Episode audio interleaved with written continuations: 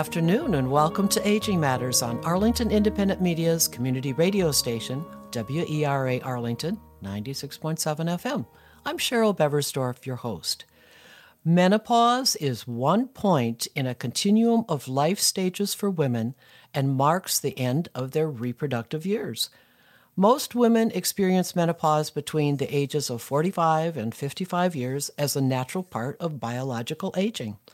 Today, my guest is Rachel Bonner, holistic nurse practitioner with Rachel B Well. She's going to describe what women experience as they go through menopause, including physical changes, signs and symptoms, and common health risks. She will also talk about available treatment options for menopause and provide tips to help women manage this life transition. So, welcome, Rachel, and thank you for joining me today. Thank you, Cheryl. I'm really excited to be here to talk to you today. Okay. Well, Rachel, to begin with, I gave a very short definition of menopause, but expand on that. Why does it occur? Is it a normal part of aging? Tell us more. I think the simplest definition of menopause is that point of time when a woman has not had a menstrual cycle in one year. Um, it is a normal part of aging, but it can also be a very difficult transition due to the different symptoms that women face during this time. Um, and these symptoms can be very individualized as well. Uh, menopause occurs because a woman's ovaries stop producing sex hormones, which includes estrogen, progesterone, and testosterone. And that is why all of these symptoms, you know, begin. And is it possible that while we're saying that it's a normal part of aging, could menopause be triggered by some other activity, maybe a surgical procedure or maybe some other causes that would induce menopause? Tell us a little bit more about what these other possibilities might be besides aging. Yeah, sure. Um, menopause can be caused by a surgical procedure that usually um, involves removing the ovaries, such as a hysterectomy, um, which is the removal of a woman's uterus, and often the ovaries as well. Um, or possibly what's called an oophorectomy, which is the removal of just the ovaries. Um, many women who have a hysterectomy, though, um, it's really good knowledge to have this because most people don't know this that even without removal of the ovaries, they can start experiencing symptoms of menopause within five years. Um, there are also medications such as chemotherapy and radiation um, that can cause early menopause, trauma to the pelvis or reproductive organs. Um, autoimmune diseases can cause menopause, and certain infections um, can cause ovarian failure, such as mumps and HIV. Um, prolonged exposure to chemicals and toxins, and even cigarette smoking um, can cause menopause in women. So it sounds like people need to be aware that menopause can happen for a lot of different reasons, which mm-hmm. maybe they didn't even know. Yeah, and at a lot of different ages, actually, too. Well, and and to that point, then, Rachel, let's talk about menopausal transition. I, I understand it's called perimenopause. Is, is that correct? Yeah, um, perimenopause is that time period when women first begin to experience changes in their hormone levels and start having symptoms consistent with the end of their reproductive years. So tell us more. Now, when does it begin? I mean, I mentioned during our introduction that it's you know usually between age 45 and 55 years mm-hmm. but is that always the the case? How long does it last? Give us kind of an overview of what you've seen in your practice. For sure. Perimenopause can actually start in the late 30s for women um, up to the early 50s uh, generally, perimenopause lasts about four years on average, but it can be up to 10 years in some women. Um, it is a time period that women's symptoms are often misdiagnosed or minimized by clinicians. Um, women are actively seeking answers, you know, to what the causes of these symptoms are at this time, and unfortunately, they're often ignored or even offered medications for, you know, problems such as sleep, depression, and even anxiety and obviously that then they could be misdiagnosed right? Yeah and they can become very frustrated because they don't feel that their concerns you know are being addressed um, seriously or with empathy by their healthcare providers. So let's talk about the common signs and symptoms of menopause and maybe the less common. Obviously we're talking about a lot of different women now who are going through this. So give us the whole range of signs and symptoms of menopause. And then in addition, obviously, we're talking about women of different races or mm-hmm. ethnicities. Does it vary with these women? Might it be different again in terms of age or symptoms? Yeah. What do we need to know? Well, I think that it's important to realize that, you know, these symptoms that we're talking about really start in those perimenopause years, that transi- that transitional time period. Um, women may complain of irregular menstrual cycles, you know, increased mood irritability. They often have sleep disturbances um, related a lot of times to what we call vasomotor symptoms um, that are like what women generally refer to as hot flashes or night sweats. I have many women that will present to me with a little bit more unusual symptoms like joint pain um, or vertigo. Um, often they can even be having like heart palpitations um, that they don't realize are related to um, menopause symptoms. And these things can be missed by clinicians and healthcare providers, as I kind of you know mentioned before. Um, and they might often be attributed to some other disease process, and it's really just you know those change in hormone levels that are you know instigating these symptoms. Um, brain fog is another huge complaint of women during this time as well. They'll come in thinking that they have dementia, you know, or real concerns about, you know, changes in their memory or word finding difficulty. Um, I think that these symptoms can be intermittent. Um, they're often very quitely, you know, very quite severe for some women, um, causing disruption in their normal daily routine and affecting their work life productivity as well. There is research that suggests that race and, race and ethnicity may affect the timing, most especially of menopause. Um, every woman's experience is truly unique, but studies have shown that women of color tend to enter perimenopause and menopause at earlier ages than their white peers. Um, they may have longer transition periods and they can experience actually even more intense hot flashes and vaginal symptoms. Um, certain ethnic groups have also been found to have more gastrointestinal symptoms, such as bloating and nausea. Um, Hispanic women, in particular, were more likely to have higher severity scores for constipation, weight gain, and bloating in research studies. So it really does depend on who you are, and it does. And are there other kinds of factors which might determine what kind of symptoms you have besides race or ethnicity or age or anything else? I think that you know stressors that women face on a daily basis can definitely um, you know influence menopause symptoms. Um, you know, you know, sleep disruption. Um, you know, stress at job, at home, like all of these things, not exercising, all of those things can play a factor in how severe um, women's symptoms are. Okay, and so to that point, then, they're having these symptoms is it likely that menopause would require medical treatment, or how does a healthcare provider determine what the treatment is appropriate? The FDA has approved HRT for four indications. Um, those moderate to severe vasomotor symptoms, which we, you know, commonly refer to as hot flashes and night sweats, prevention of osteoporosis in postmenopausal women, treatment of low estrogen caused by low hormone levels or what we call hypogonadism, um, and treatment of moderate to severe vulvovaginal symptoms such as vaginal dryness, pain with intercourse, or frequent urinary tract infections. But we know that there are many other um, reasons to take hormone replace therapy. Um, and it doesn't always require medical treatment. There are some patients who have very few symptoms and they're able to transition without a lot of medical assistance. Although, to be fair, these are not typically the patients that come to see me.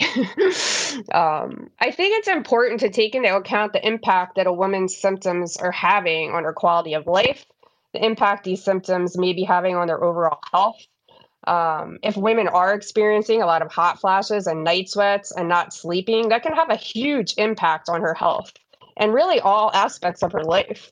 Um, I always tell my patients that if I can't help you to sleep better, it will it will be very difficult to improve any other symptoms they are experiencing with menopause, especially symptoms such as fatigue, weight gain, food cravings, anxiety, um, and loss of libido.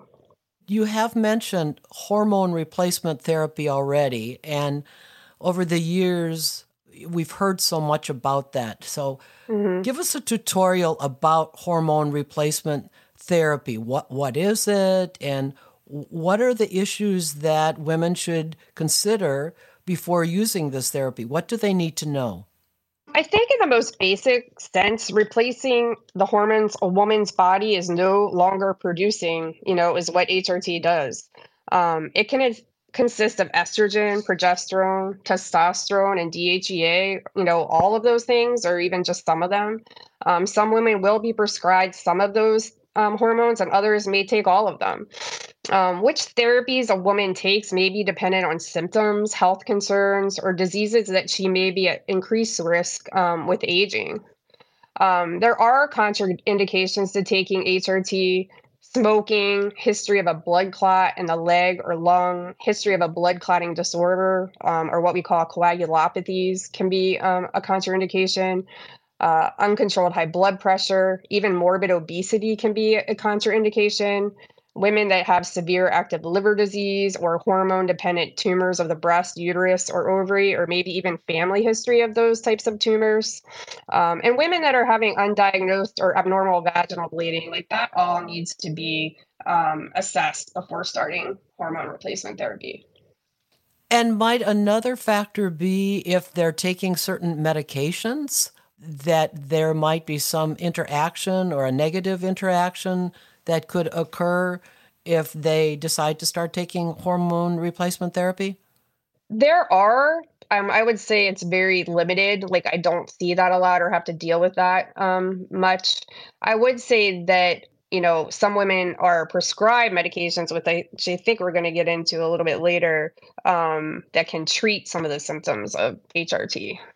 Well, and I was also wondering as well, and I'm recalling because this was years ago. In fact, I might have even been taking HRT, and then there were studies that went on, mm-hmm. and then there was everybody stopped taking. Right. Yep. Can you talk a little bit more about that in terms of what happened and why now HRT is considered a, a therapy for menopause? What I would say a substantial barrier um, is and fear of HRT is mostly rooted in the findings from the Women's Health Initiative study. Um, this data was published in 2002. Uh, the Women's Health Initiative was the largest study ever done evaluating menopausal women taking HRT and fears that were founded on this research data were actually later found to have very limited statistical significance in many areas, especially in the incidence of breast cancer in women on HRT. Um, most providers are still not educated on the problems with the data from the study, and many health experts actually believe it has had a negative impact on healthcare for women, especially in the prevention of chronic disease. Well, okay, so if a person, a woman decides that she's going to get uh, hormone replacement therapy, I just wanted to clarify are there different options? And do the side effects vary then depending on which option a woman might choose? Yeah, um, I think the most common question I receive from patients and women is what is the difference between bioidentical and conventional hormone therapy? Uh, conventional hormones are often patented, artificial, or derived from other animals. They're also chemically altered from human hormones or have a different chemical structure than human hormones. They are commercially available hormone therapies and they can be available as pills, patches, gels, creams, pellets, and injections. Um, some more common examples of those are Premarin, Prempro, medroxyprogesterone, and methyltestosterone. Bioidentical hormones, which are the hormones that I actually advocate for, are therapies that are molecularly identical to the hormones produced in the human body. Those hormones being estradiol, estriol, progesterone, and testosterone. They may be synthetic, synthetic but they are often formulated formulated by um, specialized compounding pharmacies with a prescription specific to a patient's needs. Um, typically, the bioidentical hormones are chemically processed from precursors found in yams or soy plants, and they're also available in multiple modalities um, that I re- referred to before patches, pills, creams, gels, troches, and even vaginal preparations.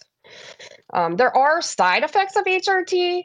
Um, those side effects can be weight gain or bloating or fluid retention, um, breast tenderness, vaginal bleeding, and even hair loss. But generally, I would say these side effects are specific to improper dosing of the hormone therapy or using supratherapeutic dosing to treat patients' symptoms.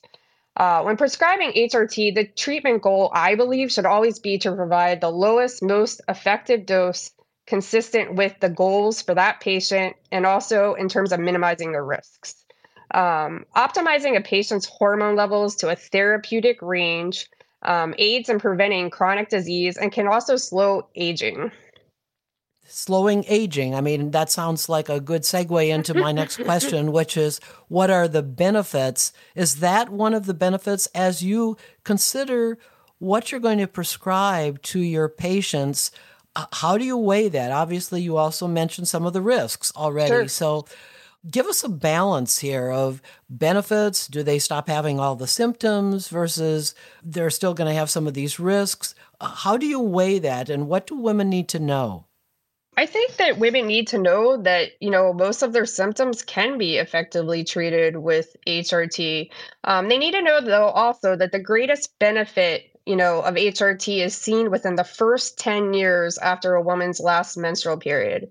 And that HRT is most effective um, if started within the first five years after menopause. Um, and honestly, that might be one of the most important points when considering starting HRT um, is this time frame that it is most effective. Uh, benefits of HRT can be, you know, relief of the vasomotor symptoms of night sweats and hot flashes that are very troublesome for troublesome for women. Um, it can HRT can increase bone mineral density and protect our bones as we age, decreasing risk for osteoporosis and hip and vertebral fractures. Um, there's also data that suggests HRT can decrease risk for colorectal cancer. Um, we know that HRT decreases the risk for dementia and can improve cognition. And we have more and more research that supports this.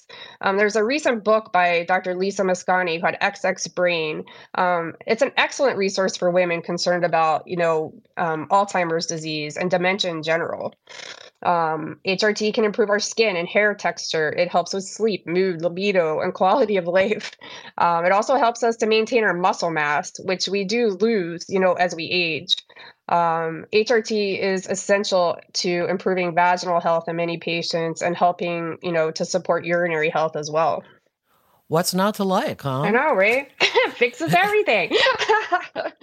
and so, to that point, Rachel, based on all of these benefits that you've just described, how long should women be given hormone replacement therapy? Does is the determinant their age or their right. symptoms? Uh, what are question. the considerations for when you say, "Ah, I think it's time to stop"? So I'll refer to the position statement from the North American Menopause Society. Um, and they basically are um, advocating that treatment should be individualized using the best available evidence to maximize benefits and minimize risks um, in patients. And they're also advocating that we reevaluate those benefits and risks, you know, the longer patients are taking this therapy there really presently is not a specific time frame for stopping HRT, but like as I said before, to obtain the greatest benefit, most research suggests that it should be continued for 10 years. Um, it's also important as women age to assess that risk versus benefit ratio when prescribing HRT, which could be dependent on other disease processes they may develop, you know, during that time period. Um, and, you know, also um, you know, take into account the contraindications to um, HRT that I referred to previously you know there are risks for hrt for some women. It can increase risk for blood clots you know especially in women with undiagnosed clotting disorders. You know there's a possible increased risk for hormone mediated cancers. Um, you know women can have irregular vaginal bleeding or hair loss if the dosing like i said of the hormones is not balanced or the proper testing is not done before women start hrt that can minimize these risks.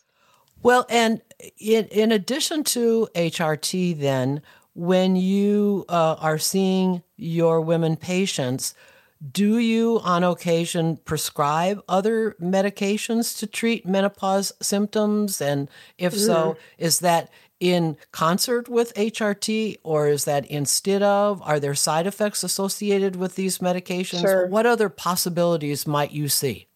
You know, I would say most women are coming to me um, to be prescribed hormone replacement therapy. But, you know, as we mentioned before, we do have to take into account their health issues and po- possible risks for taking hormone replacement therapy. There are many clinicians that do use, you know, standard medications to treat menopause symptoms, such as antidepressants like Effexor, Prozac, Zoloft, and Lexapro. Um, I've often seen clinicians use anti anxiety agents that can be prescribed, such as Ativan, Xanax, and lorazepam. You know, the biggest problem with this class of medications is they're very addictive and they've been associated with memory loss with long term use. Um, I've also seen clinicians use um, Neurontin, which is often used to treat neuropathy and mood disorders. Um, and a lot of times clinicians will use that medication to treat vasomotor symptoms, you know, in women that cannot take hormone replacement therapy. But there are side effects of these drugs as well, um, such as weight gain and decreased libido, difficulty achieving orgasm, you know, sleep disturbances and carbohydrate cravings, which unfortunately most women in menopause, you know, they're already dealing with these problems. So they can actually exacerbate um, these issues for patients. Um, yeah. So, you know, I try to avoid them as much as possible. Um, I try to use more of an integrative approach um, and other alternative, you know, remedies. But like I said, you know, some clinicians that aren't quite as educated in menopause may be relying on these medications more heavily. Well, and to that point, we're going to take a break shortly, but I just wanted you to talk a little bit more about the barriers for treating menopause. I think you mentioned it earlier about how. Mm-hmm oftentimes women are misdiagnosed or dismissed. Mm-hmm. What what do you know and what do you see regarding treating menopause and what possible barriers might uh, uh, be occurring? Right. So, like, I think, you know, as I mentioned, the Women's Health Initiative was a huge barrier um, for women to access hormone replacement therapy. Um, and, like, you know, the, often their symptoms are minimized and not addressed. Um, sometimes menopause care for patients can be honestly quite abysmal. Um, menopause in general is understudied and undertaught. Um, there's a lack of awareness and education regarding menopause among healthcare providers and patients in general um, you know, most providers are just not educated on the prob- problems that women face um, in menopause and often, you know, not as empathetic as women would like them to be. Well, that will be a good segue into our second half uh, when we'll talk more about how you can handle the symptoms. But we're going to take a short break right now in case you tuned in late. The topic is menopause today, and we're speaking with Rachel Bonner, who is a holistic nurse practitioner with a company called Rachel B Well. And we, uh, you, are listening to WERA Arlington 96.7 FM. We'll be right back.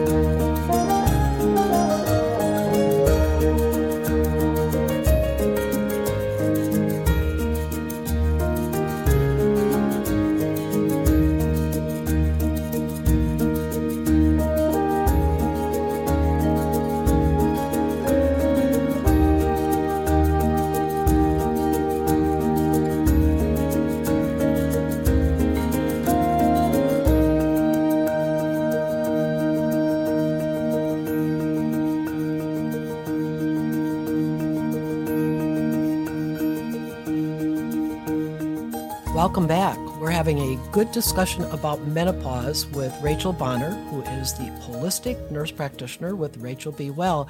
And Rachel, I wanted to be talking about other remedies that are used to treat menopause symptoms, but I wanted to make sure our listeners got that resource that you mentioned in the first half. I believe it was the North American Menopause Society. Could you just give the website or how folks can find that and maybe even what good resources might be available on there for them? Yeah, um, NAMS, it is a great resource for women if they're seeking more information about menopause. It's also um, a great resource if they're looking for a provider, you know, that has additional training in treating symptoms of menopause. They can actually just go to the website menopause.org, um, and that will take them directly to that site. Um, and they can look at like lists of providers in their area um, that they may want to seek out um, to treat symptoms of menopause. That's great because this program goes well beyond the Washington, D.C. area where we're broadcasting right now. So, uh, if folks are looking for somebody who might be more sensitive to symptoms, that's, that's really uh, very helpful. Yeah. So, I wanted to move on. We've talked a lot about HRT and other medications. What other remedies are available to treat menopause symptoms? Is there something else that you um, advise sometimes, or have, uh, say, women discovered something that is just the perfect uh, answer for the situation? What have you seen? Yeah, sure. I mean, there are definitely lots of other um, supplement type remedies, you know, that have been effective in treating menopause symptoms. Um, herbal therapies are often used to treat menopause symptoms. Um, usually, these therapies contain what are called phytoestrogens, which means they are estrogens that are derived from plants. Um, you know, I also use adaptogenic herbs um, to help my patients with symptoms of menopause. Um, adaptogens are herbs and plants that aid in supporting adrenal health as well. Um, they help with cortisol regulation and they help to regulate stress, you know, and provide stress relief. Um, and these herbs also can support like our normal circadian rhythm so that our sleep cycles um, can improve as well. Um, soy is another um, herbal therapy. It's really the most commonly taken phytoestrogen. Um, it can be very helpful for women in early menopause, or I find it's more helpful in women that are suffering with milder symptoms, to be quite honest. Um, soy, soy is about one third as effective as HRT in treating symptoms overall. Um, and soy derivatives can often aid women in improving mood and fatigue. I do think, and I caution my patients um, that they should really be careful with how much soy they're ingesting, as for some women, it can really cause inflammation. Um, and as we know, soy is a very highly genetically modified plant in the United States. Um, so there can be some, you know, concern there um, in terms of consuming too much soy. Vitex, also known as chaste tree berry and black cohosh, or other herbal therapies um, that support estrogen and progesterone production. Um, and a lot of times I use maca um, with my patients. That's another one of those adaptogenic herbs. I do use this pretty commonly to help, you know, improve energy in my patients, um, to help support libido, um, and to actually help support their testosterone production. And this can be even used in women, you know, that aren't necessarily menopausal, but just have low testosterone levels also. And are these remedies that you're suggesting right now, are they used more generally in terms of all kinds of symptoms? I'm thinking because the thing we think about most of all when we talk about menopause is hot flashes. And so that is my next question of best ways to manage hot flashes, but I'm sort of weaving that in. Yeah. Do these remedies help manage that symptom or or what? These remedies can definitely help um, with those symptoms. But like I said, generally, I feel like they're more effective for women that don't have quite as severe of those vasomotor symptoms, or, you know, their symptoms are just milder, you know, in general. Um, I think, you know, another thing to think about is lifestyle changes are very important in managing hot flashes. And I do, you know, reinforce this with my patients regularly. Um, it's really key that women take a look at their diet and start decreasing their intake of what we call simple carbohydrates, like those hidden sugars that are found in processed foods, and really limiting refined sugars as well. Um, alcohol is another huge one. Um, alcohol, limiting alcohol can really help in limiting hot flashes and night sweats, and even just promoting better sleep. Because um, alcohol is actually a sleep disruptor. You know, you'll hear your patients say, "Well, if I have a glass of wine, you know, I fall asleep faster," and that might be the case, but most likely those patients are going to be waking up later, you know, and having more of those vasomotor symptoms if they're in the throes of menopause. I really do harp on exercise and the importance of being active on a daily basis. Um, that definitely helps with hot flashes as well. Um, prioritizing sleep, working on coping with stress, and trying to relieve stressors can also be very helpful. Um, like I said, the herbal therapies and HRT are therapies that can aid to resolve hot flashes and night sweats. I mean, I will say HRT is probably the most effective in treating those symptoms. And one thing I just wanted to, before we move on to uh, uh, some of the other aspects of dealing with menopause, is with respect to those remedies that you're talking about, herbal remedies, Are there any contraindications again, you know, especially if say women as they get older might be taking other kind of medications? Is it smart to check with you or check with a healthcare provider about just sort of starting on some of these herbal remedies to make sure that you're not making a mistake or or having other problems yeah. because of medications you're taking? No, I think it's very important that, you know, patients are also are very honest with their healthcare providers in terms of what supplements they are taking because you know some of these herbs are actually the basis of medications that we prescribe patients also. Um, and so they can be very actively active chemically you know in the body and they can interact with other drugs and they might not be like i said the best choices um, for patients with certain health risks. So obviously make sure that when uh, women do visit their healthcare provider, they do have a list of what they're taking right now, even if it's supplements and over the counter drugs, so that a healthcare provider can make an honest recommendation. Oh? Oh, yeah, it's very important. And I, you know, I'm very thorough with my patients and I do, you know, look at all the supplements they are taking when I consider any kind of, you know, hormone or medical therapy for that matter. Okay. Well, and I think another factor to consider uh, as women deal with uh, menopause is the whole idea of sexual pleasure. Mm-hmm. So talk about that. Is it possible to have sexual pleasure during and and after menopause? What should women know? What can they expect? And how can they enhance uh, their situation to make sure that they do have sexual pleasure? Yeah, I think that's a very important point. And I think the short answer is yes. Um, there are multiple therapies we can use to assist um, women um, with vaginal symptoms or low libido um, and pain with intercourse. I think that this is a topic that the healthcare provider or clinician really needs to broach with their patient. Um, often women are self-conscious or they might not be as, you know, open to discussing these issues.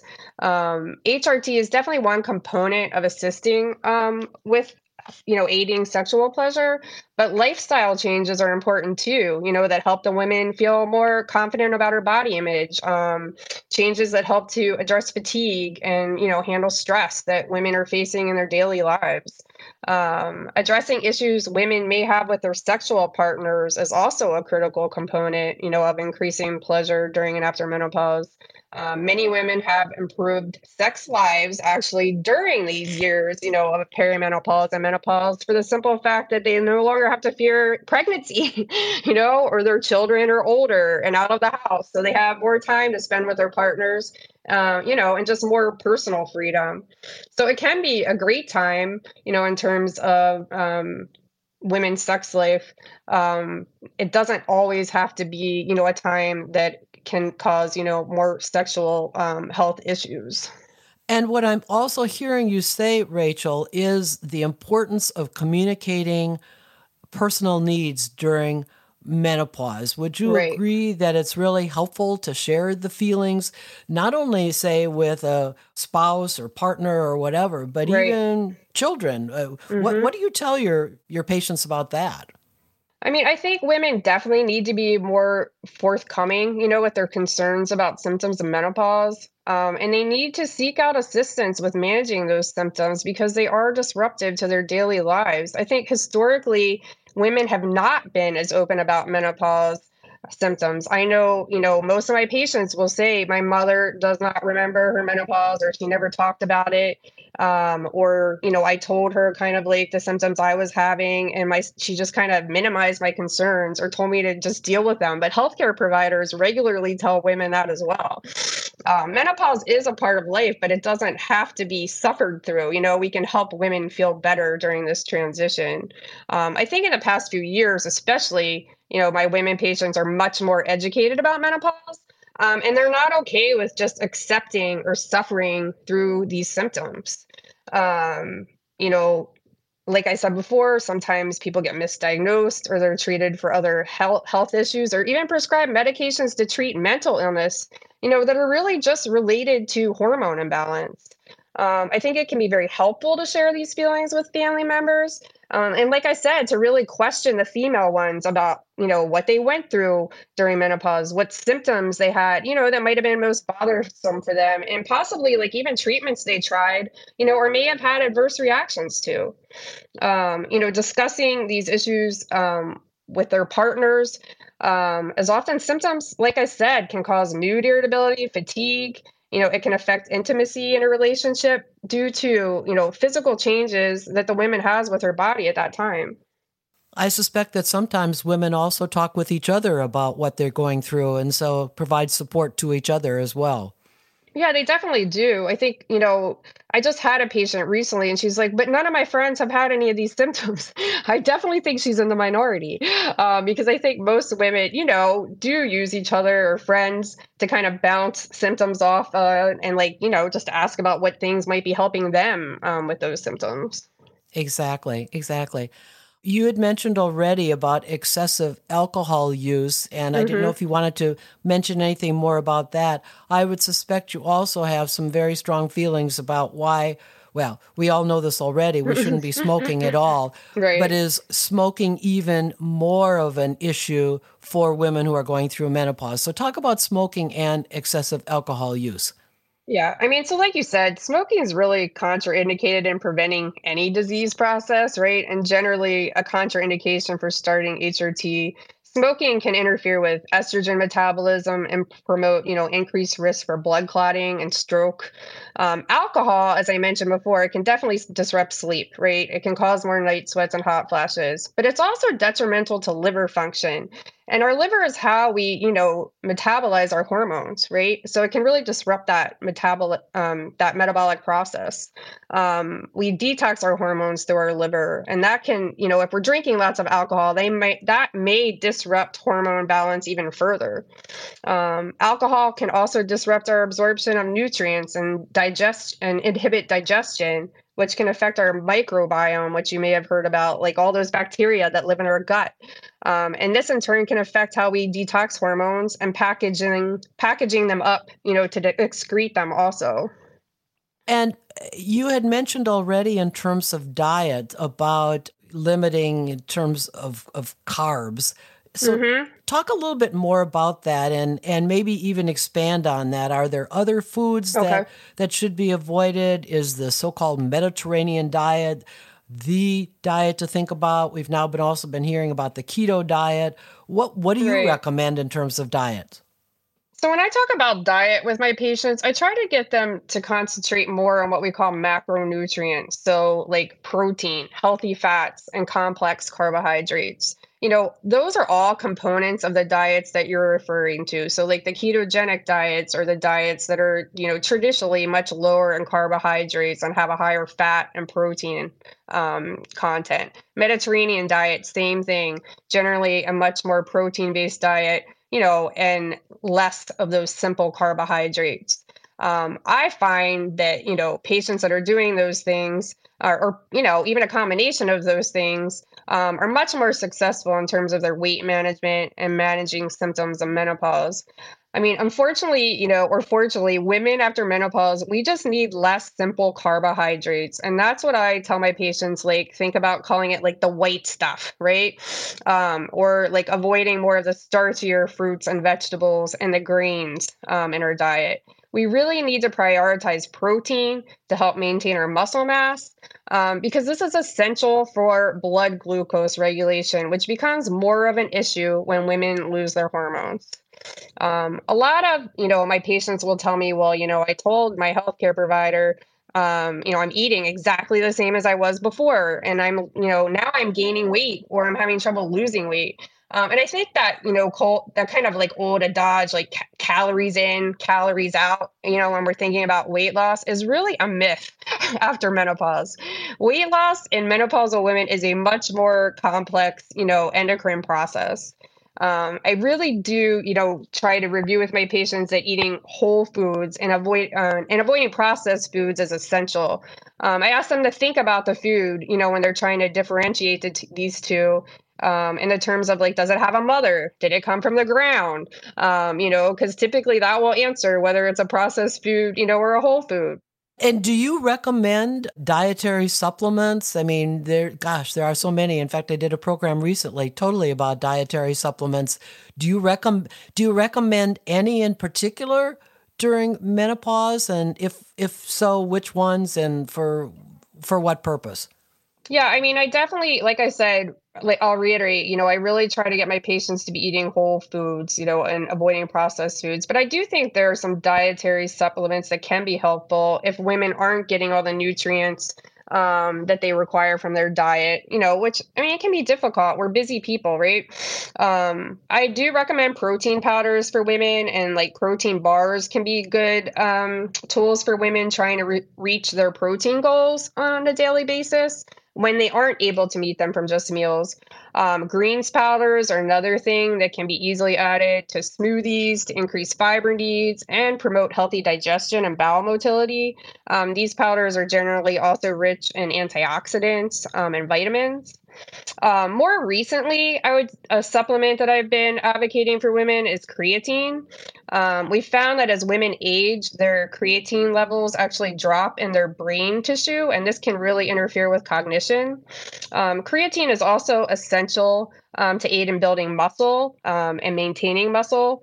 Um, in the past, I think the supplement, you know, as you may have heard, was used predominantly by men.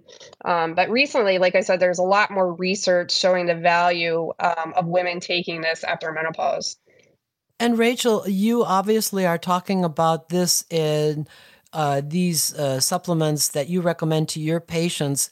Um, again, you're located here in the East Coast if someone is interested in perhaps trying out some of these supplements, is there someone like in a drugstore that could provide some assistance or some advice?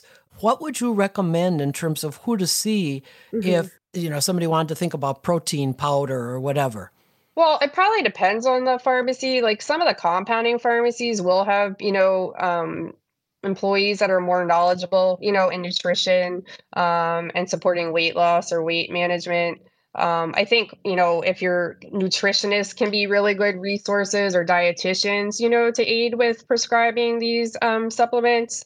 Um, there are also, you know, naturopathic physicians that can be often, you know, very helpful. They're very knowledgeable in different types types of supplements and vitamins. You know, any all of those alternative therapies um, to aid patients with menopause symptoms.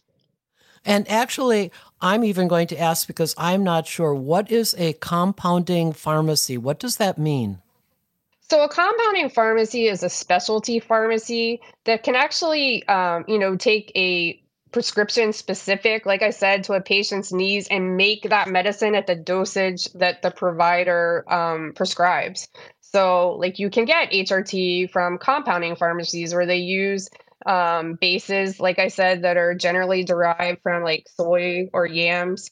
Um, and they compound them into all kinds of modalities of hormone replacement therapy. Like they can make pills, they can make gels, they can make, you know, creams. Um, but it's specific in terms of, you know, that actual dosage that the provider thinks um, will most benefit that patient that's very helpful it's because I was not familiar with with that and I'm sure that maybe some of our listeners aren't as well. So we've now talked about the diet and you have mentioned a little bit about exercise and of course mm-hmm and how that pertains to weight control. But talk a little bit more about that. Are we talking about exercise that's really frantic or walking or weightlifting or what do you recommend to help women not only to treat their menopause symptoms but also the whole idea of the weight control which may be mm-hmm. more of a problem as people get older?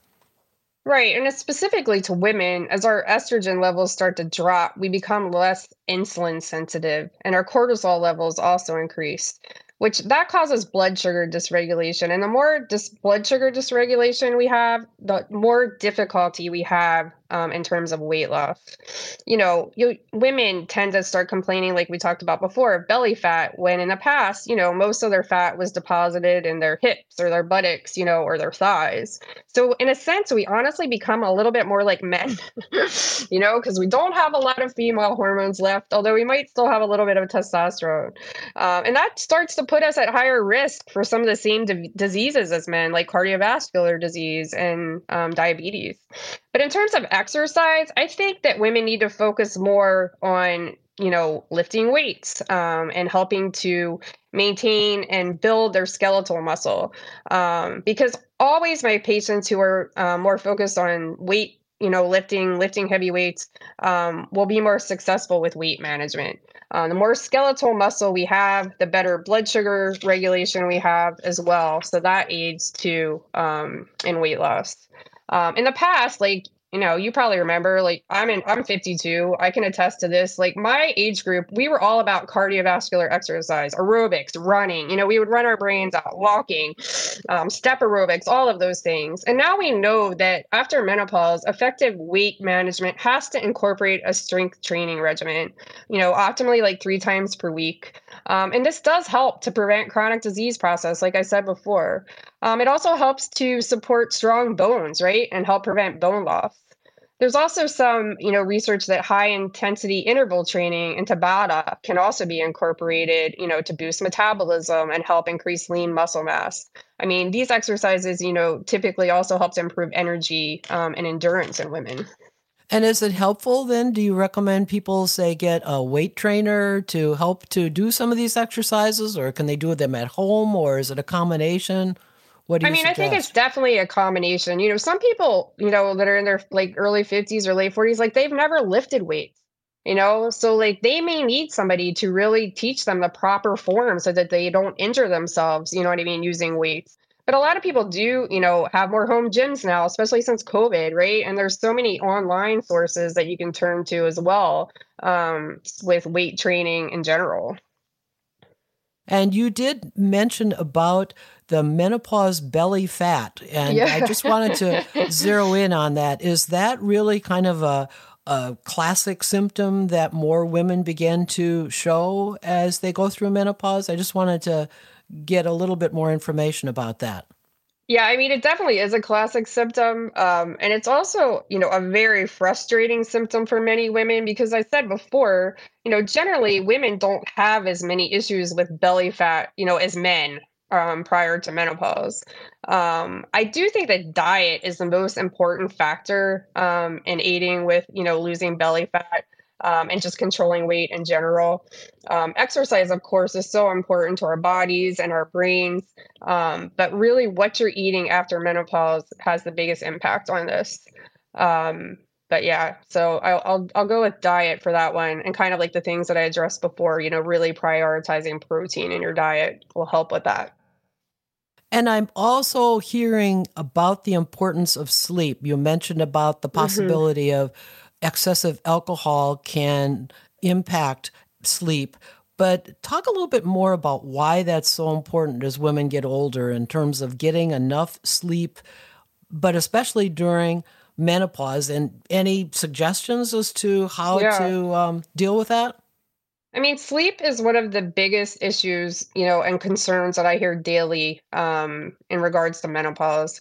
And it's not just like the amount of sleep that women um, are having issue with; it's actually the quality of their sleep too. Like we have a much more difficult time getting into that deep sleep state um, after menopause.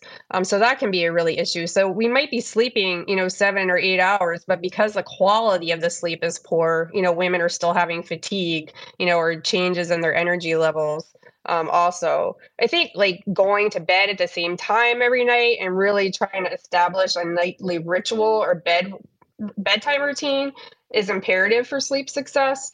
You know we talk about avoiding screens um, you know, blue light is something that definitely makes it more difficult for us to fall asleep. So, trying to avoid screens like 60 to 90 minutes before bedtime can be helpful. Um, and promoting melatonin production, which helps us fall asleep and stay asleep more easily. You know, getting up in the morning, getting sunlight on your retinas, that's one of the best, you know, ways you can optimize your circadian rhythms. And that also promotes better sleep. Um, sleeping in a cold, dark room, um, like you know, most um, like 68 degrees seems to be that temperature that most women have, you know, improved sleep um, at. Wearing a sleep mask or really blocking out natural light in your bedroom um, may help promote sleep. You know, I always tell people TV is for sleep and sex. Like, you really need to avoid watching television in bed as well. And what about melatonin? Do you uh, recommend it?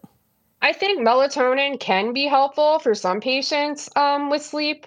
Um, you can also have patients who take melatonin and it causes them to have very active dreaming um, so that they may be asleep, but they feel very unrested um, when they wake up. Um, there are ways to measure melatonin um, in patients as well that sometimes is helpful for me to know whether they really need melatonin or not. Um, because melatonin, you know, it's not just a um, therapy that we use for sleep. It's very important for serotonin production and for immune support as well. Okay, so it's kind of on an individual basis.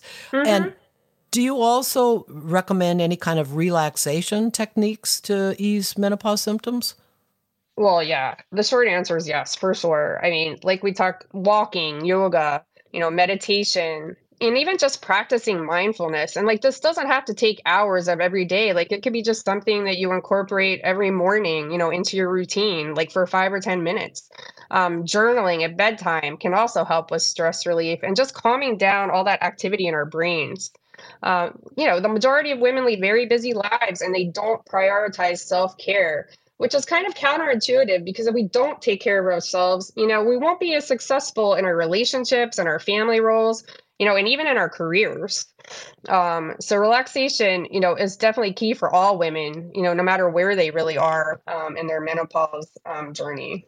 Okay, well, that's a good segue to the final question here about any resources that um, you mentioned already about the North American mm-hmm. Menopause Society. Mm-hmm. Any others? Uh, did you want to give your website? Um, how can how can our listeners learn more about menopause? I would say, well, they can obviously go to my website. They can fill out my contact form, you know, if they have questions or want to have some kind of consultation um, regarding menopause. And that website's www.rachelbewell.com. Um, I really am I'm a real big advocate for podcasts, which I guess is you know ironic since that what we're, that's what we're doing today. Um, but there are multiple podcasts that discuss menopause topics such as everyday wellness, hosted by Cynthia Thurlow. The Gutsy Gynecologist um, is another one hosted by Dr. Tabitha Barber. Um, there are other, you know, um, experts in menopause such as Sara Gottfried, Felice Gersh, and Avrum Bluming, even Esther Blum. They have multiple books, you know, addressing concerns in menopause and how women can optimize their lifestyles, you know, to be successful in menopause. We talked about compounding pharmacies can be a great source, you know, for providers in their area that do hormone replacement therapy. Um, there are also, you know, companies that do hormone testing. They often have provider lists as well um, who specialize in menopause, such as Precision Analytical, ZRT Labs, and Genova Diagnostics. Okay, lots to check out. So, well, I want to thank Rachel Bonner, holistic nurse practitioner with Rachel B. Well, for joining me today. Thank you, Rachel. Appreciate all of your information. Oh, thank you, Cheryl. Thank you so much for having me today. All right. Well, to learn more about Aging Matters, of course, you can visit our website, which is agingmattersonline.com. And of course, at this site, you can access all of the Aging Matters radio programs that we've done over the past six and a half years and also TV show content on the uh, TV show page. So, and of course, on the website, you can access the Aging Matters podcast on Apple and Spotify. So lots to find at agingmattersonline.com. Aging Matters is produced in association with Inkmouth Media. To learn more about that company, log on to inkmouthmedia.com. Thank you again for listening to Aging Matters today. And remember, age is just a number, not a label. I'll be back again with you next week.